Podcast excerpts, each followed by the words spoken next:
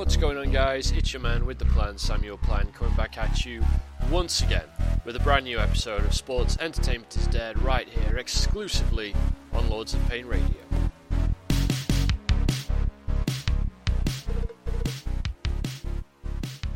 Alright, welcome to the show, guys. Thanks for tuning in. As I say every week, if you did miss last week's episode, you can still go catch it on demand, and you could catch indeed all the great episodes of any LOP radio show on demand.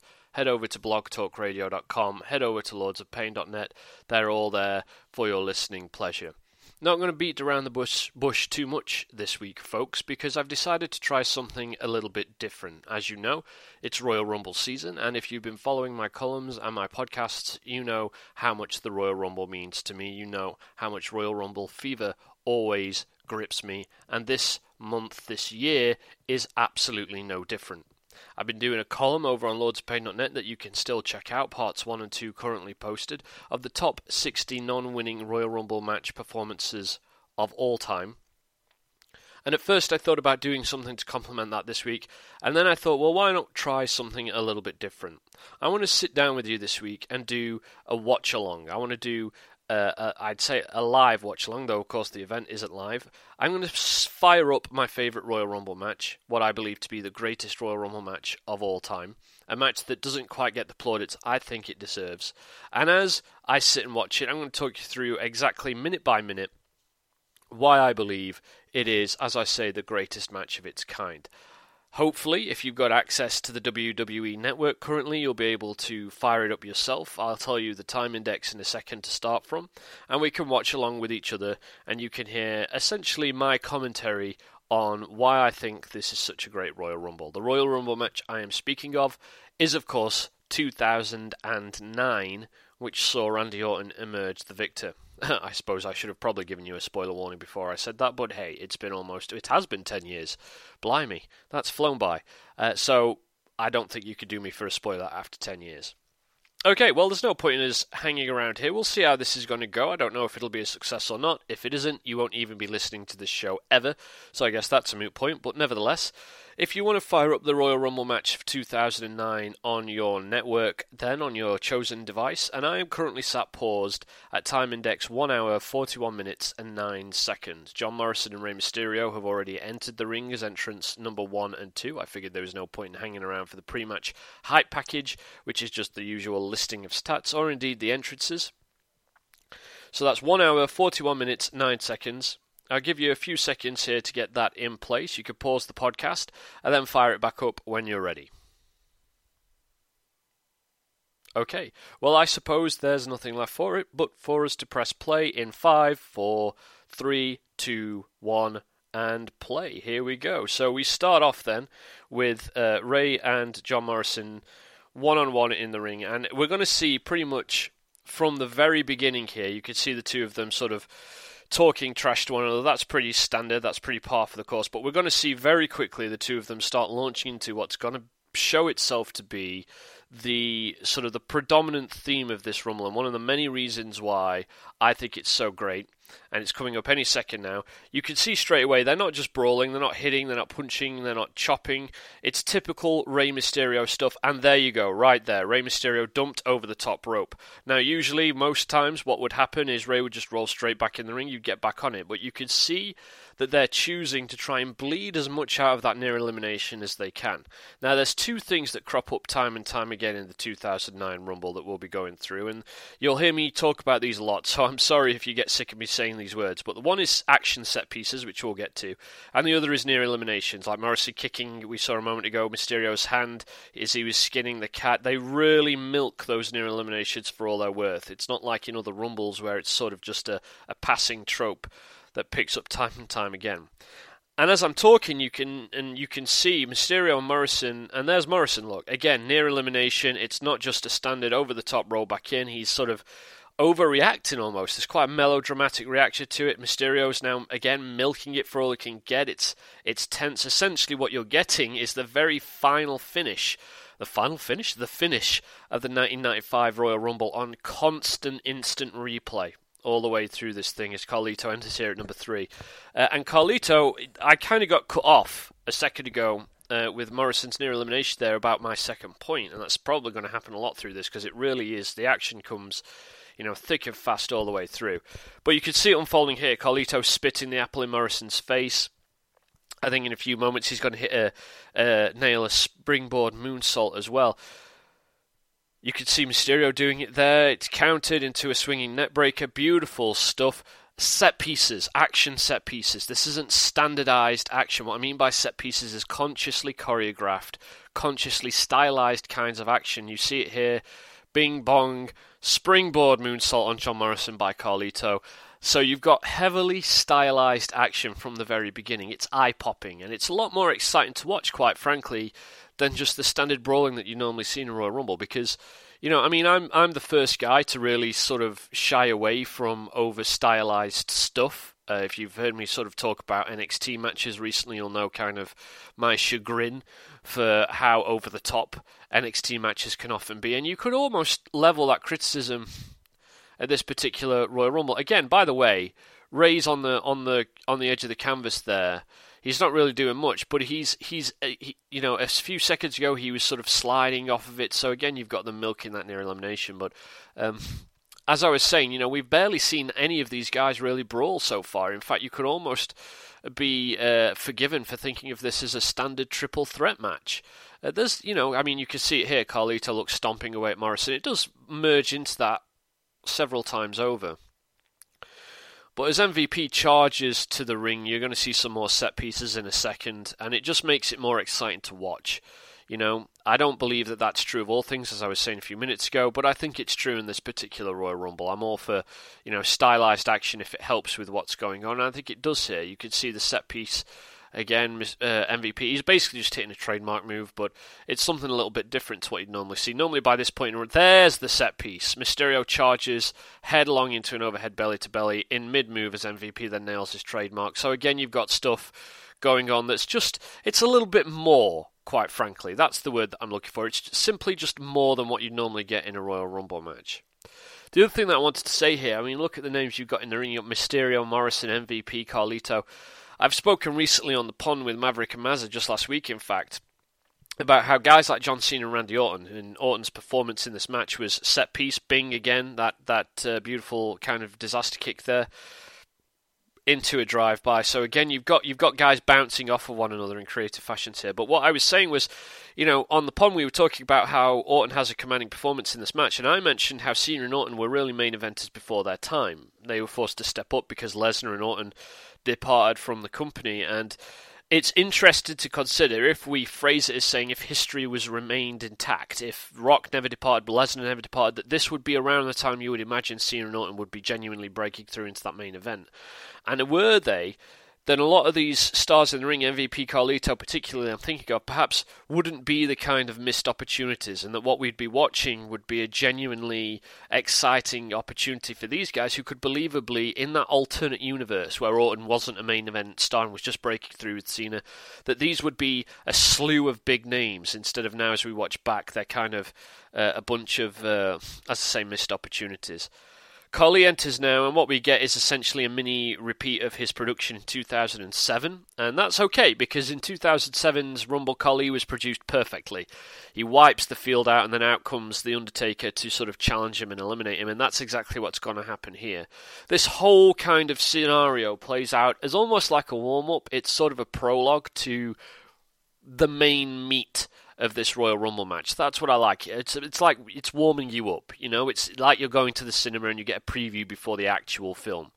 Um, and again, you know, I mean, it's more than just your usual kind of Rumble stuff. You saw a second ago Mysterio charge Khali as he had MVP by one hand and, and Mysterio was swatted away. You've got that multiple, that multiplicity, I guess is a good word for it. People bouncing off one another.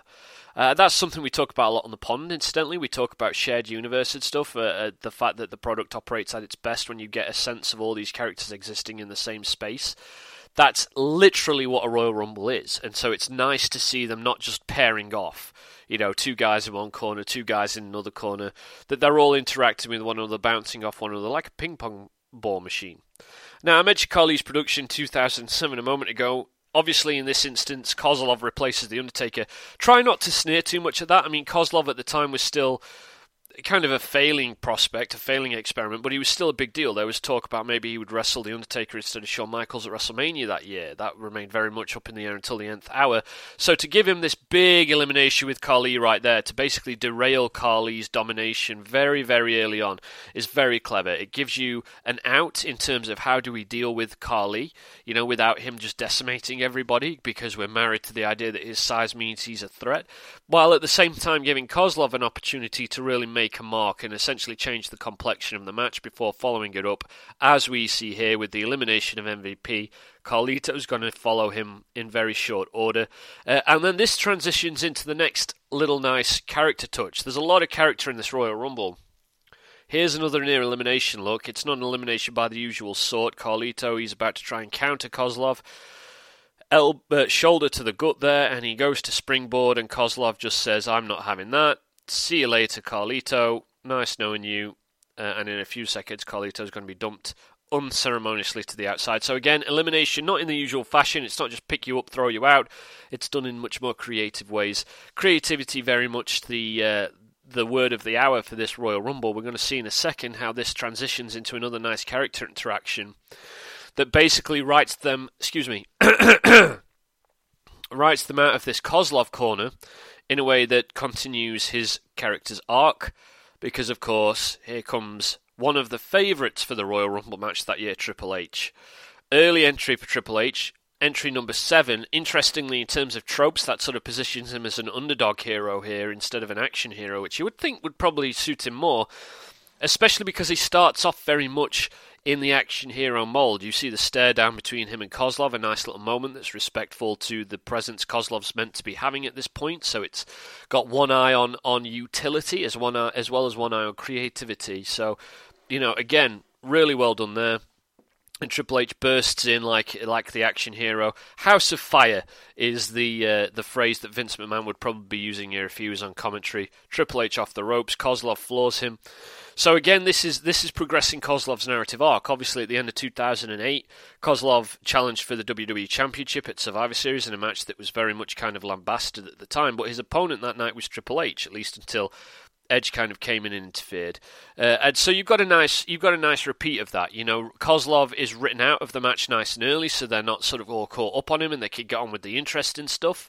Uh, but at the same time, uh, it's done in a way that's respectful to Kozlov's character, and it's done in a way that's respectful to continuity.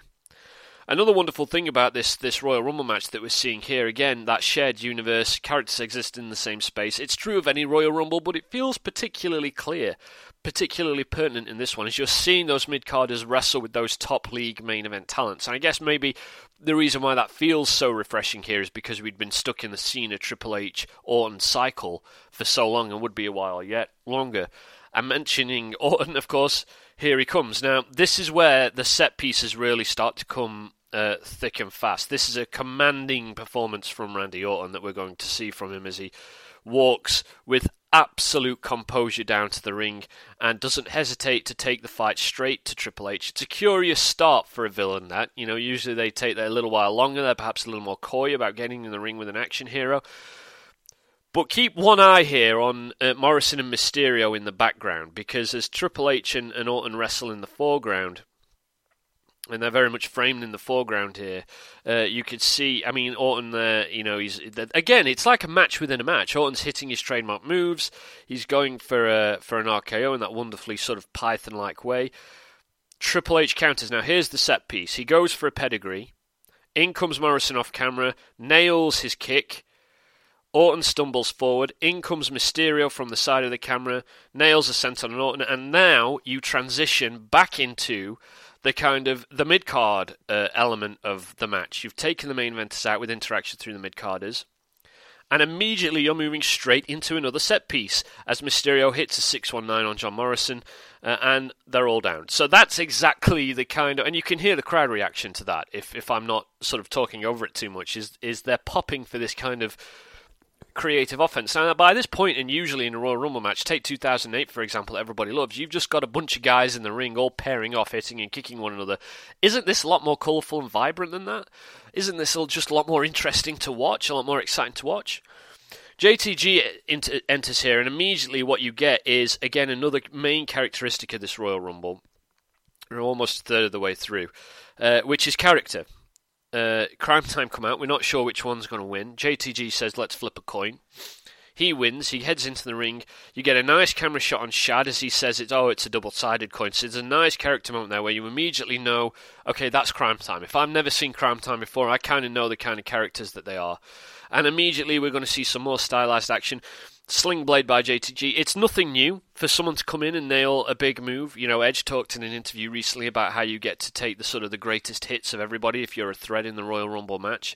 Uh, but in a match like this, where I've already sort of tried to pinpoint how there's so much stylized set piece kind of action, um, I think it's worth pointing out when people do hit those moves because they're they're essentially lifting themselves to the bar that's being set by the match in general. Now, if you excuse me, I'm just going to take a sip of tea. And you could see, again, coming back to near eliminations, Triple H has taken out two guys in the foreground, and in the background here, you now in the foreground, now you have Orton and Mysterio. And just look at that, the bend in Orton's back, Mysterio with those legs wrapped around and trapping his arm. He slides down one arm as Orton releases, and Mysterio falls back in the ring. It's a near elimination. It's milked for all it's worth. It's not just kind of a point of of uh, of just standard. Oh, that's what happens in a rumble. They're making a point of it. They're in, they're embracing one of the core aspects that only happens in a Royal Rumble match. Number ten enters. It's Ted DiBiase Jr. Oh, how the mighty have fallen. And and now we begin to see the formation of Legacy. Uh, I'm worried that I may have just fallen out of sync a little bit with you, but I'm sure we're around the same point anyway. I'm currently at time index 154.48. So um, JTG and Morrison take out DiBiase with a double drop kick, and immediately you get straight into another set piece as Morrison and JTG now go at each other. DiBiase charges in, nails them both over the top. We move into another uh, version of the near elimination look. They're milking it again. We've never seen this before. Two skinnings of the cat at the same time. While in the background, Mysterio is nailing Ted DiBiase and going to take DiBiase over the top rope. And you get a similar version of events on the other side of the ring. So, I mean, it's just pinging from one thing to another to another just relentlessly. And it's fantastic to watch. It's so much more colourful and vibrant than a normal Royal Rumble. I love it. I love it and you and by the way, if I'm not talking over it too much, you could probably hear Jr. kind of getting uh, a sort of tone in his voice that is sort of awe-inspired by how many near eliminations there are. There's some more stylized action from Mysterio in the background. We're going to start a countdown now. Now, as the next entrant hits, I'm going to pause it just in case we have fallen out of sync. Okay, I'm pausing in the video now. I'm at 1 minute 55, uh, 1 hour 55 minutes and 54 seconds. So if we are out of sync, I'll just give you a quick second to get to that point so we can fall back into sync. And I'm hitting play again now. So the next entrant comes down and we have Y2J. Now, Y2J in this match presents something that he also presents in 2004, which is what I like to call a second tier favourite which is a guy who could feasibly win the Royal Rumble. You wouldn't necessarily reject the notion of him winning the Royal Rumble, but he's far from one of the guys that you think will. But it's in the second tier favourites that you really get a lot more vibrancy and colour in Royal Rumble matches because it just it's about subtext and roster positioning, uh, and the inclusion of guys like Jericho it just adds a little bit of something to the Royal Rumble match that I think it lacks if you don't have them. There's a number of Royal Rumbles without those second tier favourites, and I think they're a little less colourful than those with them. And by the way, Jericho comes in immediately goes for it, and it plays off of their interactions earlier that very night, but also on Monday Night Raw as well. I mean, I think that's something that perhaps we should see a little bit more of in Royal Rumbles these days, which is this idea of personal agenda. Guys coming in there with their own agendas, with their own histories, with other competitors, and actively riffing off of that when they enter in the match, actively riffing off that in the. Uh, in the action, and again, we're in we're in another set piece here. Jericho, Triple H going back and forth. We move into walls of Jericho. It's happening in the background while T- DiBiase and JTG are in the foreground. There's so much going on, Triple H counters the walls of Jericho. He goes right after Jericho again, and we move straight into a near elimination. And there you are again, skinning the cat again. It's milked that little bit much more than it normally is doing. it's such a simple idea, you know, but it, when the idea of a Royal Rumble match, the inherent idea of a Royal Rumble match is I've got to throw these guys over the top rope.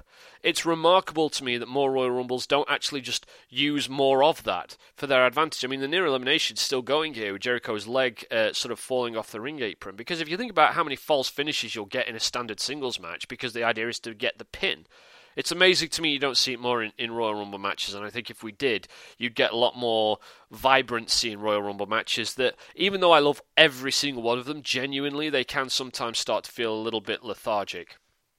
Taking another su- sip of tea.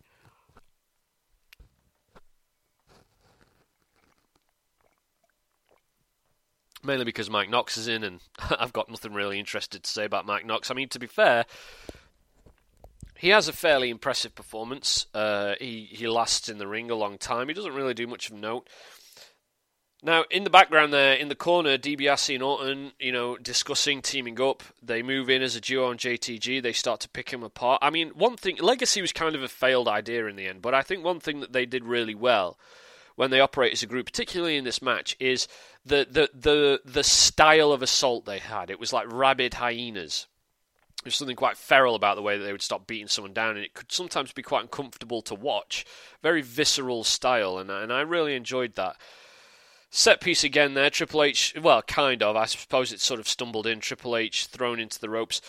Back in the sort of the late 80s, that guy probably would have just uh, staggered and turned around or moved somewhere else and done something unnaturalistic. It's great how Triple H just kind of tumbles into the guys against the ropes. There's a real sense of realism, even though this match is so heavily stylized. What I like is there's still that sort of element of realism. I also like the fact that Mysterio Knox have paired off in the background because of their little feud at the time as as uh, the Miz enters here. How far he's come when you think about it, incredible.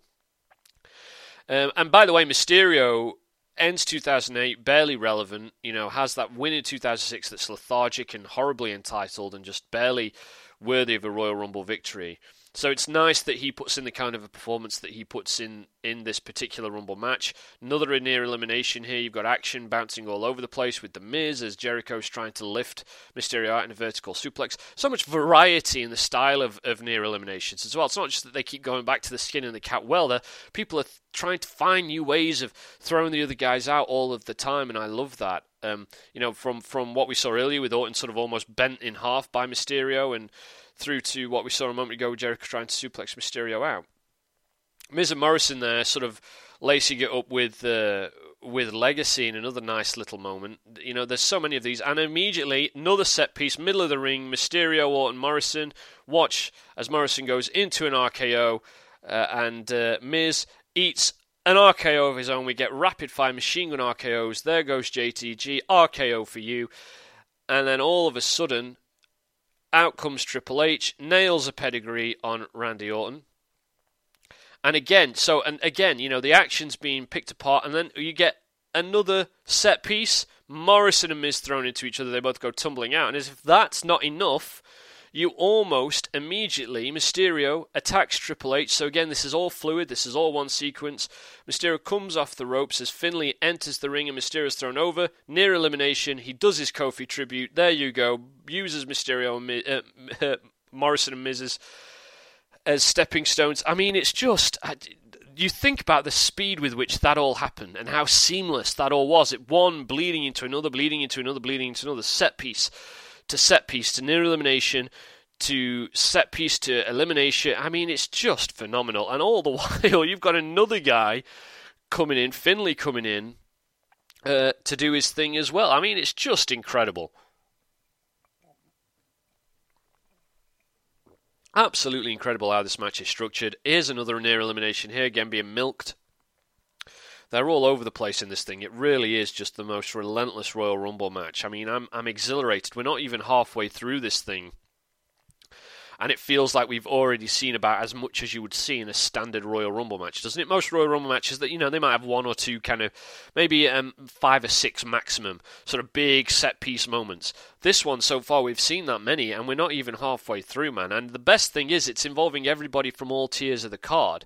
One thing that we're going to see at the back end of 2009's Rumble when we get there is sort of how roster positioning comes into play. But it's great how while that roster positioning is feeding the uh, the excitement in, in, in a certain way. You know, it's exciting to see Morrison take on Triple H because you don't normally see it.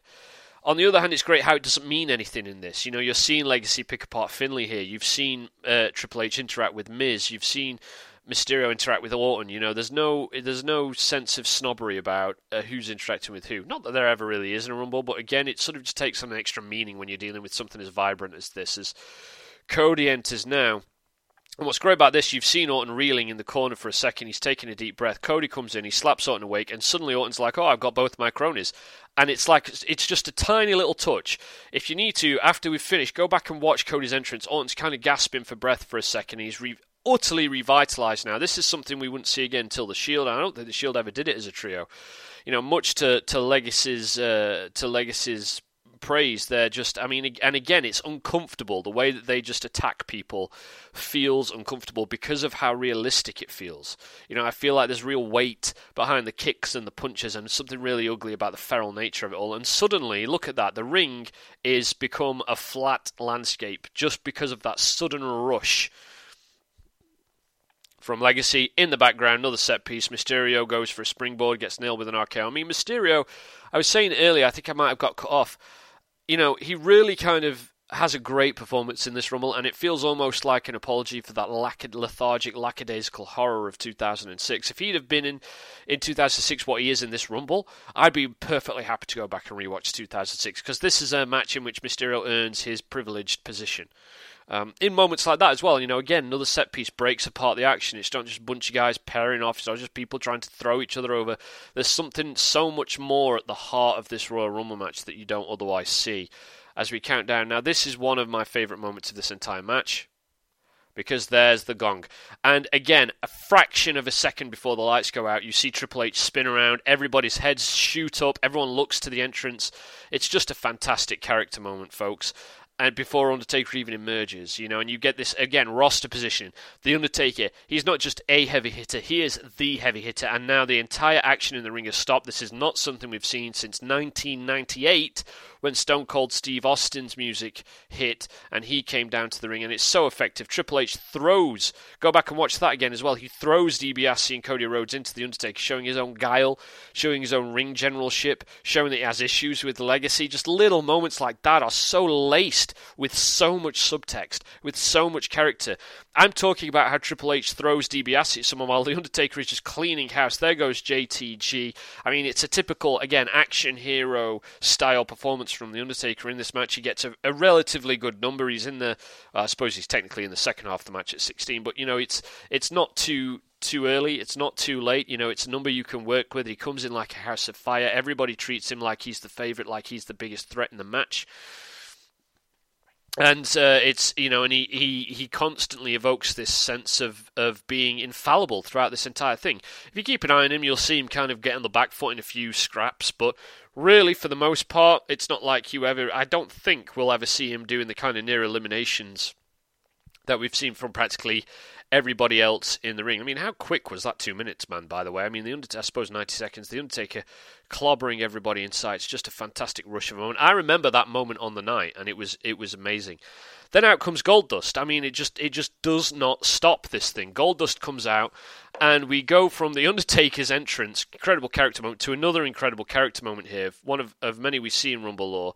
Goldust nails Ted DiBiase with a hard right hand, and all of a sudden DiBiase's best mate Cody, and you get this standoff. Now we've seen this a bunch of times, but this is particularly permanent, pertinent this year, and we're going to see why as these two unfold because Goldust is here, you know, he, he sort of gives Cody that look of disgust, looks him up and down with a sneer on his face, slaps the taste out of his mouth. There's a sense of family shame in, in Rhodes' actions and the fact he's teamed up with, with Randy, who, of course, punted Dusty Rhodes just two years before in the summer. Uh, and so, and it's great to see Cody kind of that arrogant young, and look at Orton in the background. Look at Orton in the background just watching, not doing anything, watching Cody fumble, watching Cody struggle, watching Cody mess this up royally. The, the brash, arrogant young kid getting a pasting from his brother, and boom, RKO. Picks his spot. Now, it gets even darker because Orton gives Cody a look, beckons him. He's like, "I'm gonna, I'm gonna teach you a lesson now. It's time for you to become a man, my friend." As he puts a hand on his shoulder, and he tell, he, he could have just eliminated Goldust himself, but he doesn't. He wants to further brainwash Cody. He wants to further warp Cody. He wants to further manipulate Cody. And Cody picks Goldust up, and in the most unceremonious of fashions, dumps him to the outside. Not only is that one of the bout's most compelling set pieces, one of countless of them. Watch in the background as well, Finlay, Cody, and Orton shaking hands there in an interaction while DiBiase is being carted around on Finlay's back. It's a great moment. It's a very dark moment when you really consider what it means for Cody's character, what it means for the family, what it means for Goldust, and what it makes Orton into. Um, and the fact that they shake hands afterwards, it's just there's something quietly disturbing about it, and I and I love it so much for that. Uh, in comes CM Punk. CM Punk, by the way, great outing this year in the 2009 Rumble, and I think he probably needed it at the time, given the disastrous sort of run that he had as world champion in 2008 that never really seemed to go anywhere. I think a lot of people uh, particularly people who weren't familiar with Punk away from WWE were kind of like, I don't, I don't get it, don't get what this guy's up to. So uh, Punk stays in here a long time. He gets a nice interaction here with Triple H, while Finlay's stumbling to near elimination in the background. GTS on Triple H. You can see Jericho's already going over the top rope as well with Cody uh, again in line with with Orton. It's just there's action all over the place, man. I know that's a cliche, and again, look at the style of Jericho's near elimination. This is hardly ordinary. You know, it's it's hardly just standard stuff. The the positioning in the ring, the the way his body's all mangled around the corner, the the visceral nature that Orton's trying to eliminate him. You see Jericho scrape the eyes and and uh, and headbutt Cody to get back into this thing. Mysterio's now almost going out on the on the opposite end with Mike Knox. You can can't even see him behind the Undertaker. But again, another elim- near elimination. It's pretty cool seeing Finlay as well get a bit of a get a bit of a brawl with uh, Undertaker. He loves to fight after all. Here comes Mark Henry. You know, you can't help but think maybe if it was a couple of years later at entry 19, he'd be a, he'd be perhaps a bigger a bigger force in this thing, but this was before his career rejuvenation. Look at Cody and Ted there, sort of backing off. They're still side by side. You'd be hard pressed in all the time that Cody and Ted are in this thing to find any protracted passage of time where they're not joined at the hip. That's another great thing about Legacy's performance in this. They operate as a team, which makes them even more despicable because obviously, and I spoke about this on the Tropes show I did about the Royal Rumble match last week. Obviously, uh, you know, the, the key, the central crux of the Royal Rumble match is it's every man for himself. I mean, I was talking about how you add those stakes on. Suddenly, if you're not being every man for themselves, it makes it even more despicable. The great thing about Legacy here is Ted and Cody are constantly side by side, and you know that when it comes down, if it comes down to him and them and Orton, they're not gonna they're they're just gonna do what Orton tells them to do, you know. So there's something really kind of despicable about um, not just the way that, that Legacy repeatedly target people and beat them down, but again, look at them. They're side by side, man. You can't pick them apart, and they're keeping their distance from Mark which is a nice little uh, nice little touch. And, and Mark Henry again, he's engaging in some interesting set pieces here. You've got a bit of stand. See what's happening in the right corner now. That's what you usually get en masse in a Royal Rumble match. That's 2008 through and through, end to end, for example. 2009's been doing so much so differently that I just can't fathom how people don't think it's it's one of, if not the best Royal Rumble match, because 2004 I know is one that the Doc, for example, is a big fan of, and that has a, that has set pieces in itself, but it kind of it doesn't flow anywhere near as seamlessly and as fluidly as this one does. This one you can't. You, it's happening as fast as you can breathe. You can barely keep up with it as you sort of call the commentary, and in just a few short seconds, guess what? You're going to get another one. And the other thing is, you know, as we as we prep to get this other one, which is going to come from Shelton Benjamin, so keep a close eye on him. These set pieces tend to involve the whole, you know, it's making use of the whole raft of participants in this thing. I mean, that's another thing that I love about this is the the scope of this Royal Rumble in terms of its subjective storytelling is not limited. You know, it, it, it puts a whole slew of its cast of characters in the spotlight, gives them their moment, and this is Shelton Benjamin's moment right here as he leaps to the top rope. It's a repeat of something he did the previous year. I will grant it's not quite as smooth, smooth as the preceding year, but it's a set piece nonetheless, and it's an impressive one. And again, it breaks that action up, so it's not just, and then you, you get another one with Mark Henry who stumbles around. Now, I think they would. They were under the the impression there'd be a, a six one nine coming there. It never does. CM Punk another near elimination, skinning the cat. So you get that repeating itself again. There's so much going on, man. as we sort of this is where it kind of settles into more routine. I will admit the set pieces come at, um, at a little uh, slower pace as the ring. I mean, look at the number of bodies in the ring. It's it's really getting chocker full, and it will only get fuller from this point on, as as William Regal enters now. And every Royal Rumble match, you know, it has these passages, it has these moments in it where things are perhaps a little less um, grandiose but again, you know, even again, as Regal made his, his way down to the ring, Mysterio was up by Mark Henry, he gets thrown over the top, he's skinning the cat, turns around, The Undertaker nails him. Mark Henry, it happened off camera there, so you might not have seen it, but Henry stumbled around, Undertaker whacks him with a fist, Henry stumbles around again, and the Mysterio, who he just almost eliminated and was skinning the cat, pulls the top rope down, and Mark Henry's gone. So even off camera, folks. Even when it's not the center of the camera's focus, the center of the match's focus, there are these set pieces going on, these complex choreographed exchanges going on that just mark this Royal Rumble as a beast apart from the rest of its of its kin. That I just adore so much. And again in the back corner there, Legacy still side by side, targeting Triple H, extending that feud. It's pretty cool seeing Shelton Benjamin lace up with the Undertaker. As I recall, they had a couple of matches on SmackDown before uh, before the Royal the Royal Rumble match. And Trip, I look at Triple H. It's like he's being crucified by Legacy in the corner there. He's upside down, literally, in that near elimination. He falls uh, in a heap onto the ring apron. Legacy too tired to capitalize. Uh, and what a camera shot that is! What a if you could just frame that, like just brilliant. You know the exhaustion on Triple H's face. By the way, don't forget as Kofi makes his entrance here. Triple H and Randy Orton have been in there since entrance, what was it, 7 and 8, something like that. So they've been in there a good 20, 30 minutes by this point. And they've made it look effortless. There's no sa- and and if you're if you're able to listen to the commentary over the sound of my voice, you'll you'll uh, there's another near elimination. There's so many um, with Cody there if you if you're able to hear the commentary over the sound of my voice, then JR and, and Jerry the King Lawler, it's not like in other years, you know, where they go, oh, you know, Rick Martel's been in there for over 40 minutes, Kane's been in there for 50 minutes, and then making a big point of it it's just it's just accepted that they're in there for so long. And Trip and Jericho's been in there a long time at this point as well. By the time the match ends, Undertaker will have been, CM Punk will have been, Rey Mysterio's been in there since number one, and they're barely mentioning it.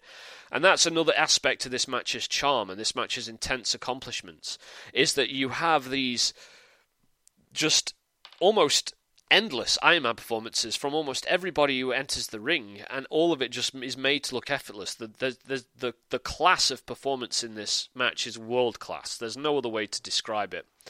Um, and it's just, you know, I just wanted to make a point of that because we're really starting to get into the deep quarter of this thing. There's another unique little move in the corner from Undertaker and Shelton Benjamin as the Undertaker counters Benjamin and then dumps him down hard and unceremoniously and then eliminates him. One thing I like about the Undertaker's performance in this is its pacing.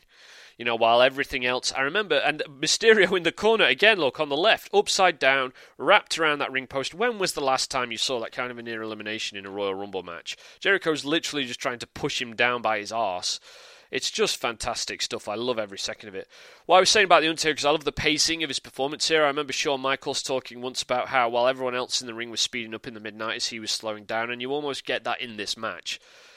Rey really, really skinning the cat there. Incredible near elimination. You know, everything's you've got all these creative set pieces. I love that Kane's entrance is like a mini version of the Undertaker's as well. How suitable is that? But um, you get all these near eliminations, these breathless sequences, these set pieces, and in the middle of it all, Undertaker's just there, you know, calmly sort of staying out of the, uh, staying away from meeting with disaster, chucking the odd guy out here and there. It's measured, it's well paced, and it's what marks him out as one of the dominant forces in the match. Great character moment here, a stare down between the brothers of destruction.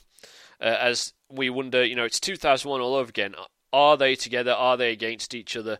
They picked Ted DiBiase up. It's particularly uh, enthralling because it's one member of Legacy who have been this despicable and kind of smarmy force so far, and you get a double choke slam.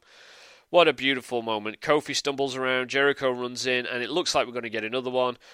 Kane goes for it. The Undertaker decides to do something a little bit different, but what a wonderful little character moment. And again, another set piece. Another set piece uh, that breaks the action apart, that does something a little bit different, that's a little bit more creative. But yeah, and, and the other thing is with The Undertaker, talk about what I like about his performance in this thing. Don't forget, you know, he himself has a 30 odd minute outing in this match, and he's busted open. Like that's impressive, particularly when you consider he's even though this was ten years ago, he's already sort of reaching maybe the twilight years of his career. This was when he would transition into that genuine part-time status. And uh, you know, Rey Mysterio just avoids disaster with a chokeslam from the Undertaker there, thanks to Mike Knox. Curiously, uh, given that Mike Knox has targeted Mysterio for most of the match. Uh, and I missed I missed William Regal's elimination there, by the way, which is one of the more bog standard ones. R-Truth comes in now. We're at entrant 24. What we're going to see by the time we get to entrant 30 is we're really going to see roster positioning come into play in the conclusion, and I'll sort of set the foreground for that now while we've got a bit of a quieter moment in the match. After Big Show enters, watch how the order of elimination goes down, because even though it doesn't strictly follow this rule. The general rule it follows by the time you get to that post 30 final passage is that the bigger your star power, the later you you last in the longer you last in the match. It sort of whittles it down from the smaller stars first to the bigger stars last until you're left with the biggest uh, characters in the match. That applies not just from a, a real world uh, roster positioning sense, it also applies from a character sense because, of course, we know who the most formidable characters in the ring are. It's Triple H, Undertaker, Randy Orton, so on and so forth. So it makes sense that they would be the last ones left, right? So just watch out for that as we get past the number 30 spot. By the way, I just missed uh, Kane being tipped over the top rope by a bunch of guys in a nice little sort of nod to a mini version of how you usually get that big moment where everyone in the ring teams up against the big guy. Uh, so you're, you're getting some kind of. Uh, winks and nudges towards traditional Rumble tropes, even amongst all of this kind of more uh, creative output that we would normally see in a Royal Rumble match.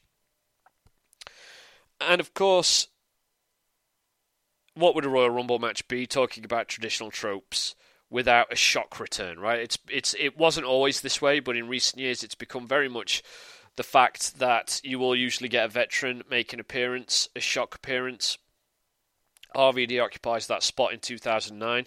Again, you get a, you get a certain reaction from the roster who all gather in one corner, and the reason they do that is to give RVD the room to again be a bit more creative than the normal. RVD's offense, of course, famously sort of unique uh, and needs that space to be able to operate. So while you could say it's kind of a bit jarring to see everybody suddenly gather in one corner and queue up waiting to get get attacked. There's no denying that it's an exhilarating moment. It pops the live crowd, it's exciting, and it exhibits again a traditional Rumble trope, which I talked about last week, which is past meets present. You get this this notion of, of time standing still. What's important though is this isn't Jimmy Snuka and Roddy Piper again from the preceding year. You know, this is someone who quite clearly still has something to offer, can quite clearly go. And just bouncing off what I was saying a few moments ago about uh, how roster positioning comes into play into the post 30 entrant passage of the match, uh, it's important that the RVD do occupy that spot, that RVD is able to still contribute something because uh, he's ultimately one of the last men in the ring. Spoiler alert. Um, you just saw, by the way, uh, Mysterio turn R-Truth over so RVD could potentially nail the five star, then retreat back into the corner. Nice little canny character move from RV from uh, Rey Rey, easily missed because Rey and RVD used to be tag team champions at one point in the in the mid noughties, I believe. And it's nice to see them picking on that sort of sense of continuity uh, and that sense of again character depth. You know, character depth. It's those little moments along with everything else I'm talking about, it's not just in the grandiose achievements of this thing that it finds its magic. It's in those tiny little moments that you that you'll miss if you blink, that you'll miss. Um, and you just saw it again, RVD and Mysterio teaming up on R-Truth. Canny idea from Mysterio to find a partner, especially this deep into the match, uh, given that he's been in there since number one. He's been highly active throughout. Brian Kendrick pushes Kofi Kingston out.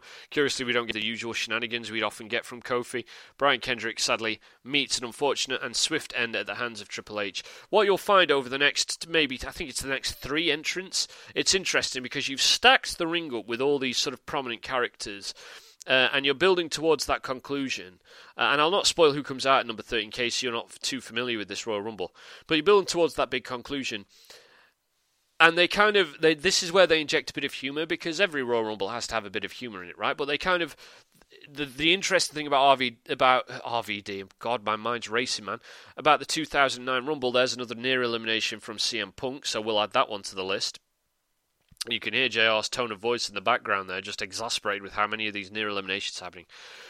Interesting about 2009 Royal Rumble is it packs the humour together in this trilogy of entrances that we're that we're going to see unfold here, starting with Brian Kendrick and his quick departure at the hands of Triple H, followed up by, of course, Dolph Ziggler, and uh, it's quite funny looking back on this on um, sort of the uh, the I don't know how to describe it. The it's not humiliating, but the the uh, demeaning outing Dolph Ziggler's afforded here as he comes in hot. He turns around, he says, "Hi, my name's Dolph Ziggler." Maybe you should start doing that again. Uh, shakes Kane, Kane's hand, and Kane just tosses him out uh, in a second, which we'll see any time now. There you go, and Dolph's gone. Quite funny when you consider how Dolph's career has then gone on to progress the way it has done. Um, I'm very tempted, if this is successful, to maybe one day do the 2013 Royal Rumble match. That is really a career best night for for Dolph Ziggler. His performance in that match, I would put on par with Randy Orton's in this. It's so commanding, and just so uh, gravitic. You know, every everything just orbits around him that year, and uh, it's a shame that the career never came to much. I was a big Dolph Ziggler fan. I was a big fan of him at this point. Actually, I remember his debut match with Batista, so I kind of wish he'd gotten a bit of a more of an outing. I paused there so you could hear JR say Rey DiBiase, Rey DiBiase, they're all, over the darn place. That it just inhabits everything about this match, doesn't it? You got DiBiase doing near elimination one side, Rey on the other, the camera cutting swiftly between the two of them, the announcers trying to keep up. There's more happening in this thing than you could possibly keep eyes on, and all of it is. I, I know I'm sounding like a broken record, but I'm trying to drive home the point that this is so much more creative than your standard average Royal Rumble. There's so much in it to get something out of. There's so much going on. We're going to round off our trilogy of uh, comedy entrances here because you can add on top of all of the creative exuberance of this Royal Rumble, all of its genre, sub, all of its subversive approaches to the genre, a record as well. Because, of course, as we've just seen Santino get thrown out before I could even get to talking about him, he sets the record for shortest amount of time spent in a Royal Rumble match. I think it's it is literally like a second uh, when Kane eliminates him. You get that nice little pop from the crowd there. It's important to to lighten things up because as we're going to see when we get down to the final six in particular, by the time this Royal Rumble's conclusion, it does become a very heady affair. It becomes a very serious affair. It's easy to forget heading into this match that Randy Orton had just punted Vince McMahon in the head on the Monday Night Raw go home show, and that that facilitated one of the most intense periods, one of the most intense build-ups to a to a WrestleMania main event we'd ever seen. Obviously, a lot of people would would consider the eventual WrestleMania main event itself a bit of a flub on the night, but the TV that followed was was really quite extra special, and uh, it started here. So there is a very serious undercurrent to this to this match, and, and Orton, the idea of an Orton victory is is is very kind of threatening for for a number of reasons. There's another curiously RVD uh, specific near elimination is he's pulling the splits. Legacy. I mean, look at Legacy. We're we're so deep now, and Legacy are still together. Triple H is upside down again with Kane near elimination. I mean, good lord, is this everybody? Has everybody done this yet? I'm I'm not sure, but it certainly feels like it. Mike Knox is still going, man. What a performance there. I guess maybe we could make that trilogy of entrances uh, a quadrilogy of, of comedy entrances. We're up to 29, and it's Jim Duggan. Jim Duggan, of course, he wins the first first ever Royal Rumble, uh, and uh, in he comes House of Fire. You know, funnily enough, it's kind of like an action hero performance himself here. He gets the late number, he comes in, he starts attacking. I love the fact he takes it to the Undertaker look. I'm usually not into these kind of nostalgia things, but um, this Royal Rumble is so good that it's that it's single sin I dare say we can we can forgive. And it's not like Hacksaw overstays his welcome here either. Goes around nailing everybody. Excuse me. Yawning. Um, and uh, yeah, goes around nailing everybody. And uh, you know, look at the size of him as well. By the way, like it shows you how much wrestlers have generally sort of gotten smaller over the years. Oh, that's something you never hear on. Uh, I think you'd probably thought you'd never hear on Sports Entertainment is Dead. We're still going with the near eliminations. Look, Triple H hanging on again. And this is where we're going to start winding down now. Number 30 is due to come out any second. I'm hoping sooner rather than later because I'm I'm really running out of things to say about Hacksaw Jim Duggan, who is a one-trick pony in his prime, and even more so now that it's 2009 and he's still wrestling in those damn blue swimming trunks. Um, Countdown begins. Entrant number 30 on his way. Now, the vigilant of you will probably be able to guess if you're not too familiar with the Royal Rumble, that is, who this is. It's the Big Show. And it's not just the Big Show, it's the Big Show in his most favourable number in a Royal Rumble match, I think, ever. Coming in at number 30. Excuse me. And, uh, you know, he would obviously headline WrestleMania 25. But Big Show coming off of a big feud with The Undertaker. Look at his body language. He's sauntering to the ring few guys pause, not everybody. They're, they're slowly beginning to understand. Big Show with a smile on his face. He knows that he's got to be, from a fictional perspective here, the character knows he has to be the odds on favourite. And look at The Undertaker, he's waiting, he's telling people to keep their distance, he's waiting for the big show, he wants the big show. These two had had a, a, a broiling rivalry at the end of 2008, of course, that eventuated, I believe, in a last man standing or a casket match at Survivor Series, I think. They square off. This is a refrain that we'll see a few times in the remainder of the match. And there comes Kane from, from off camera. Brothers of Destruction. Nice little subtext to that move. Now, we've got everybody left in the ring now, and we're going to see them start to be whittled down eventually. And they're going to be whittled down very roughly. Again, it's not precise, but they're going to be whittled down very roughly according to their star power and their fictional capabilities. And I guess we're going to start maybe with Hacksaw Jim Duggan. I can't quite remember the, the, the order of elimination. But good on Hacksaw going straight after the threat. Big Show, yeah, we're going to start with Duggan here. Big Show picks him up, tosses him out. So Hacksaw's the first gone. He's the first gone because he's the least relevant. He's not a contemporary star. He's a veteran, and even in his prime, was never a champion. Um, this it, shades of 2004 here. 2004 ends in the final four where Jericho repeatedly takes to the Big Show. Obviously, they go on to form Jericho later that same year. But Jeri-Show, you know, I love the idea that he's always been very, very aware of how much of a threat Jericho is. Um, uh, sorry, that these Jericho's always been very much aware of the threat of, of what a threat Big Show is. So Shades 2004. That Punk another near elimination from Punk. So even at this this latter stage, we're we're still getting those. As the Big Show now is going to town in R-Truth. You've seen the action settle down now. It's been a while since we've really gotten a set piece, and I don't know whether that's a combination of people just generally being quite exhausted, being perhaps out of ideas, whether it's just because we're settling in for what I believe is a superlative final six that we're going to see uh, sometime soon. We're still getting these near eliminations. Look, Orton on the top rope. I love how the camera's making a point of this as well. Let's make a point of that because you know these near eliminations wouldn't feel quite as much the events they do if the camera wasn't sort of urgently focusing in on them. Uh, and there goes R-Truth in the background. So again, perhaps the least relevant of the contemporary stars left in the ring, certainly the least pertinent, least prominent. Legacy taking on The Undertaker, who goes to eliminate Cody and another near elimination, more skin in the cat, and Cody hangs on. I mean, I love how much time we're seeing that. We even get Big Show doing that a little later on, so keep your eyes peeled for that. CM Punk's now uh, up next. He's being targeted by the Big Show, and again we get shade. This is exactly how Jericho was with Big Show in 2004. Constant near eliminations, constantly coming back. Punk hanging on. How savvy does Punk look? He's not really done much since he's been in the ring in the foreground, but he looks like a real savvy. Before he goes up top, he thinks, "No, that's a bad idea." He jumps down. He attacks Big Show. Third near elimination in a row, and he finally gets undone by the knockout punch. So again, Punk perhaps his star power not quite considered to be up to scratch with most of the people left in the ring. Maybe the exception being Finlay, of course. Um, but again, we're whittling down the star power, we're whittling down the, the most dangerous competitors. And from a fictional point of view, you could say that maybe Finlay is more of a favourite for Punk just because Finlay's got the age, he's got the weathered experience, and ultimately he loves to fight. So this is very much his environment.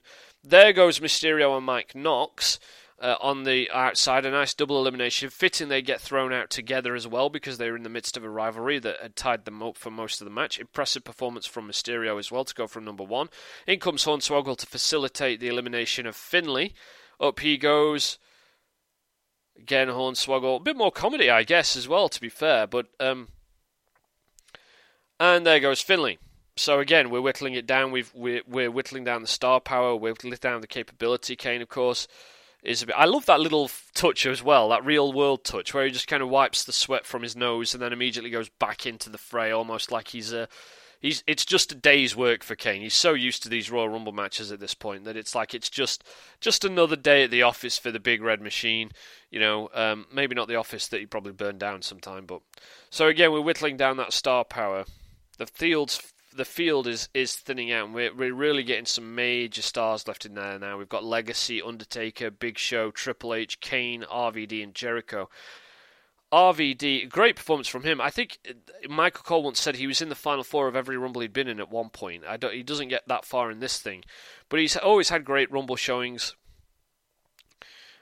And again, you're still getting that kind of unorthodox um, offense, uh, which you will get from RVD, but it's still nice to see even this this late stage. He's sort of taking his time, very savvy, not rushing into anything. He's trying to measure Big Show.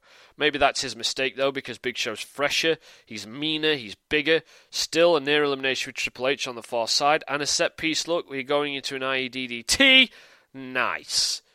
Nice. Both men exhausted, both men laid out. I mean, the storytelling in this match, in every corner, every small moment, is phenomenal. You get another stare down between the Undertaker and The Big Show until you can sort of see Jericho and RVD getting in position there as these two bulls are about to load up and start unloading, and the Undertaker gets the better. He blocks the right, he gets another. He blocks the right, he gets another. He blocks the right, he gets another. You, this goes on. You know, again, they're reprising that feud, so you get a little continuity in this. I love that Jericho comes from behind. How opportunistic and egotistical do you have to be to be Jericho in that position? Now, watch RVD. Five star frog splash on Randy Orton, staggers to his feet, injured. Jericho capitalizes, set piece done. Lovely stuff. Fluid, seamless, expansive, shared universe, and what a character moment this is. Jericho smiling, senses The Undertaker. Camera gets Jericho right down the eye. Jericho turns around, and there goes The Undertaker. Again, we're whittling it down according to star power. Jericho counters. Codebreaker to The Undertaker, staggers against the ropes. Jericho seizes his opportunity, and he's gone. I, I'm, I mean, I just love it. You know, Jericho again, maybe the the least biggest star left in the ring at that point. I suppose maybe you could argue he's a bigger star than Kane, but from a fictional perspective, maybe the least dangerous at that point. We're really getting down to the nitty gritty. Kane, how great is Kane to be in it this late, man? I mean, Kane always has a knack of doing this. Did this the year before as well. Got down to the final four when he really didn't have any business doing it. Like I said, it's just business as there's a real business. Now I'm thinking about it. There's a real business as usual kind of effort from Kane until Legacy come from behind double team him, pick him up. Undertaker makes a sly move to maybe try and help his brother, but thinks better of it. And now we get this superlative final six. Look at these six. Look at how Legacy is treated as a single entity a single competitor almost. You get the Undertaker with his ethereal powers, Triple H with his with his guile and his and his war weary experience, Big Show with his size and power, Legacy with his numbers. Each one of these these entities has a major advantage going in their favor at this late stage, and they pair up. Big Show take the Giant takes on the Barbarian, the Hyenas take on uh, the the Lion of the, the I guess the King of the Jungle, the Lion, the Dead Man. You know the numbers counteracting Dead Man's uh, powers. Triple H's experience, count and toughness, countering Big Show's size, but not quite because Big Show gets the choke slam. I just, oh god, I love this. And there you see Legacy. Look, they've got the Undertaker down. Big Show's taking a breather. He's in no hurry. And Legacy, they're, they're trying to use their numbers. They look like they've got an advantage over the Dead Man, but this is the Undertaker. He has that inhuman pain threshold, that inhuman ability to take punishment, bounce back, double clothesline. He grabs Orton by the throat, now that Legacy has been picked apart, each hyena on his own, there goes one. There goes another in Ted DiBiase. And there goes the third in Cody Rhodes. You know, ultimately, the numbers game not quite enough to counteract The Undertaker's, as I said, his supernatural abilities, his ethereal powers. But now we come down, I guess, to the two biggest threats in the match then. You've tested the mettle of each of those final favourite six entities, those final four entities, those six men. You've tested their abilities. You've tested how big a threat they are against each other. These are the two men left standing the giant and the phenom. The size, the strength, the power against the, the ethereal, supernatural nature of the dead man. It's so vivid, it's so colourful, it's so characterful, it's amazing. Big Show counters uh, countered with a big boot. Undertaker gains momentum and takes the Big Show down with one big clothesline. How impressive is that? The Undertaker boiling up, firing on all cylinders. Big Show against the ropes. This is Undertaker in full on action hero babyface favourite mode. And there's the pièce de résistance. Big Show skins the cat. The ultimate expression of the one of the predominant tropes of the entire match. Big Show skins the cat. He's on the apron. He's teetering. This is so dramatic, man. The Undertaker's trying to f- nail him off, and Orton, that hyena's back, preying on the dead man, and still he can't get the better of him. That opportunistic RKO counted, but it's enough for the Big Show to drag the dead. It's a real kind of deadlock between these two. I love it. It's a real tug of war. Now they're both on the apron. It's as dangerous for the Undertaker as it is for the Big Show, and there's the stalemate uh, demonstrated in literal terms. And amazingly, the Big Show gets the better of him. If this isn't one of Big Show's best Rumble performances, I don't know what is. What a moment, what a set piece. A glancing uppercut to the jaw stuns the Big Show long enough for Orton to get an RKO. Look at the way that Legacy power walk right into that double choke slam. The way that they get up and they sort of siphon across the ring and forward into the grip of the Undertaker, only for the Undertaker to be pulled away on the outside by the Big Show. These two entities still locked in that deadlock, now brawling their way back through the crowd. What a great creative touch as well to write the two biggest threats out, to acknowledge they're the biggest threats, and then to write them out. It's genius, man. It's genius. I've never seen anything like this in a Royal Rumble match before or since. And now we're left to this, and we are sticking to that character vein because now we have that experienced ring general, barbarian warrior Triple H. Now he's faced with this pack of hyenas surrounding him. He knows the situation he's in. He's aware of the jeopardy that he's in, but suck it, he says. I'm going to give it my best shot anyway. And if, and you can't help but feel, you know, other than the Undertaker, if there's one guy who stands a chance of beating the odds, it's Triple H, just because of his abilities as a soldier, as a warrior, as someone who's been through the wars, who's been through the trenches, who knows what it is to get back up when you're drenched in blood and gore. But sadly, the numbers game, as we see here, proves to be a little bit too much. Um, I failed to mention as well, by the way, the way that this final six has almost um, has progressed almost exclusively in set pieces. If you notice that, while while uh, Legacy were picking on the Undertaker, you had set pieces going on behind them with Big Show and Triple H. So, uh, and we're getting that here. And Orton, commanding performance from Orton again. Pick him up, he says. Pick him up. Almost impatient. DiBiase and Cody Rhodes wanting to do nothing but enjoy this moment like Orton has taught them to. Look at Triple H's body language. He's crawling. Look at the way he reaches out for Orton's face. There's so much subtext when you consider the history between those two men. Those shades and ghosts of their time in Evolution, the ghosts of Triple H's betrayal of Orton in Evolution. He has Orton, he has Triple H by the th- chin, but Triple H again, he's got that reserve, that deep reserve. Cody and DiBiase, that little moment they look at each other there, as if they're lost without their leader. DiBiase goes to check on, on Orton, he's like, keep him busy. But that's the, that's a rookie mistake because they'd maybe be able to subdue Triple H if they'd stuck as a twosome, but they split up. Triple H got the better. In comes Cody. Look at Orton. He again, Orton from the foreground, and this is the genius moment. A lot of people think Orton maybe is eliminated genuinely there, the way he sells that near elimination. Again, that trope coming into its own pedigree on Cody. DiBiase charges in in his own momentum used against him. Savvy from Triple H, who picks Rhodes up and throws him out, and then, but it's too late because a, a, an opportunistic Orton gets the final say, and that wraps up what is, in my mind, the greatest Royal Rumble match of all time. What an exhilarating and exciting performance and an ex- from from all 30 people in that match. I mean, it's just a spectacular masterpiece. If you want a match full of 30 guys in the ring, you know, winner gets a WrestleMania shot, the sense of high stakes, the sense of urgency, the sense of jeopardy, that has felt like I've been recording for all of 10 minutes, and yet I'm at the 1 hour 2 minute mark right now, and I just love it. I love it. I hope you could tell. I hope you know,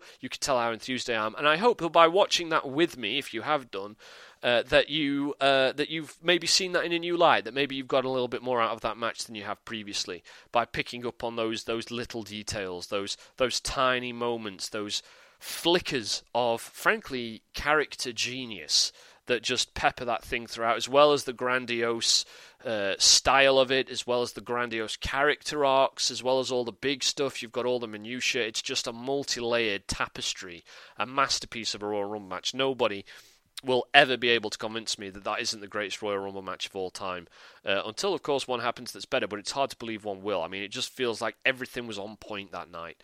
The near eliminations, the set pieces, the the focus on the stipulation, the focus on every man for himself by Legacy sort of circumnavigating that, the character performances, the effortless Iron Man performances, the structure, the winner, everything about it was was I think picture perfect. I think 2004, to use Doc's favourite, is a great version of the Royal Rumble match, but frankly it pales in comparison because of how it, it almost looks inadequate in the way it executes its ideas compared to 2004. I dare say the same about other matches that are often picked as best evers. I know a lot of people love 1992, but frankly 1992 doesn't have a patch on 2009 in terms of the actual content. I mean, it's interesting because it has a similar conclusion that plays off of conscious roster positioning. Um, but yeah, ultimately, uh, just a just a, a, a brilliant. I I've used the word several times already. Masterpiece of a Royal Rumble match. Well, there's no point me hanging on longer than I need to. That wraps us up. I hope you enjoyed that. Let me know if you thought that was a success. Let me know if you thought that was a disaster. I've kind of been a bit brave in experimenting with it. If you did enjoy it, if it was a success in your eyes, then I may revisit the idea with other matches in the future. God only knows what, God only knows when. Um, but I would love, I have one WrestleMania match in particular that I would love to sit and do this with. So do please don't hesitate to let me know uh, if you thought this week's show was a success. And you can do so by getting in touch in a no- number of ways. You can reach me on Twitter at LOP That's by far the best way, but otherwise you can look me up on Facebook. Just look for Samuel Plan. You can hit me up with a comment on any of my posts or any of my uh, columns on lordsofpain.net just by leaving a comment. You can email me, samuel.plan101 at gmail.com, or best yet, sign up to LOP forums. Just let me know if you do so that I can make sure that your membership gets activated sooner rather than later because we do have to activate each new signee due to an attack of spam bots. So do please get in touch, let me know your thoughts, and let me know your thoughts on the 2009 Royal Rumble match as well, incidentally. And in the meantime, you can check out all the great shows here on Lords of Pain Radio. We have one airing every night. We have, uh, let me see if I can get these right Kingdom of Honor on Mondays. We have Global Revolution and One Nation Radio on Tuesdays. We have myself with Sports Entertainment is Dead on Wednesdays. The Implications has the Perfect 10 podcast on Fridays. I may be back on Fridays as well with my fellow countrymen Maverick and Mazza with the right side of the pond. And of course, at weekends, we will have the odd wildcard show, whether it's you know Aftershock, Retro Shock, or of course the Legacy series. So keep always keep your eyes peeled to see if there's a special on the horizon. Until then, I will see you next week. I hope you enjoyed the show. Have a good one, guys.